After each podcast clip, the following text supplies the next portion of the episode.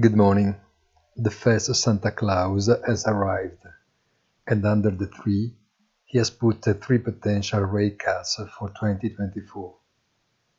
Wall Street, better the markets, didn't ask for better, and even if the magic of the, the dot plot, that strange ball chart that reports the personal expectations of Federal Open Market Committee members on future decisions, is no guarantee of what will really happen, we can celebrate, uh, and Wall Street and the Treasuries prove it.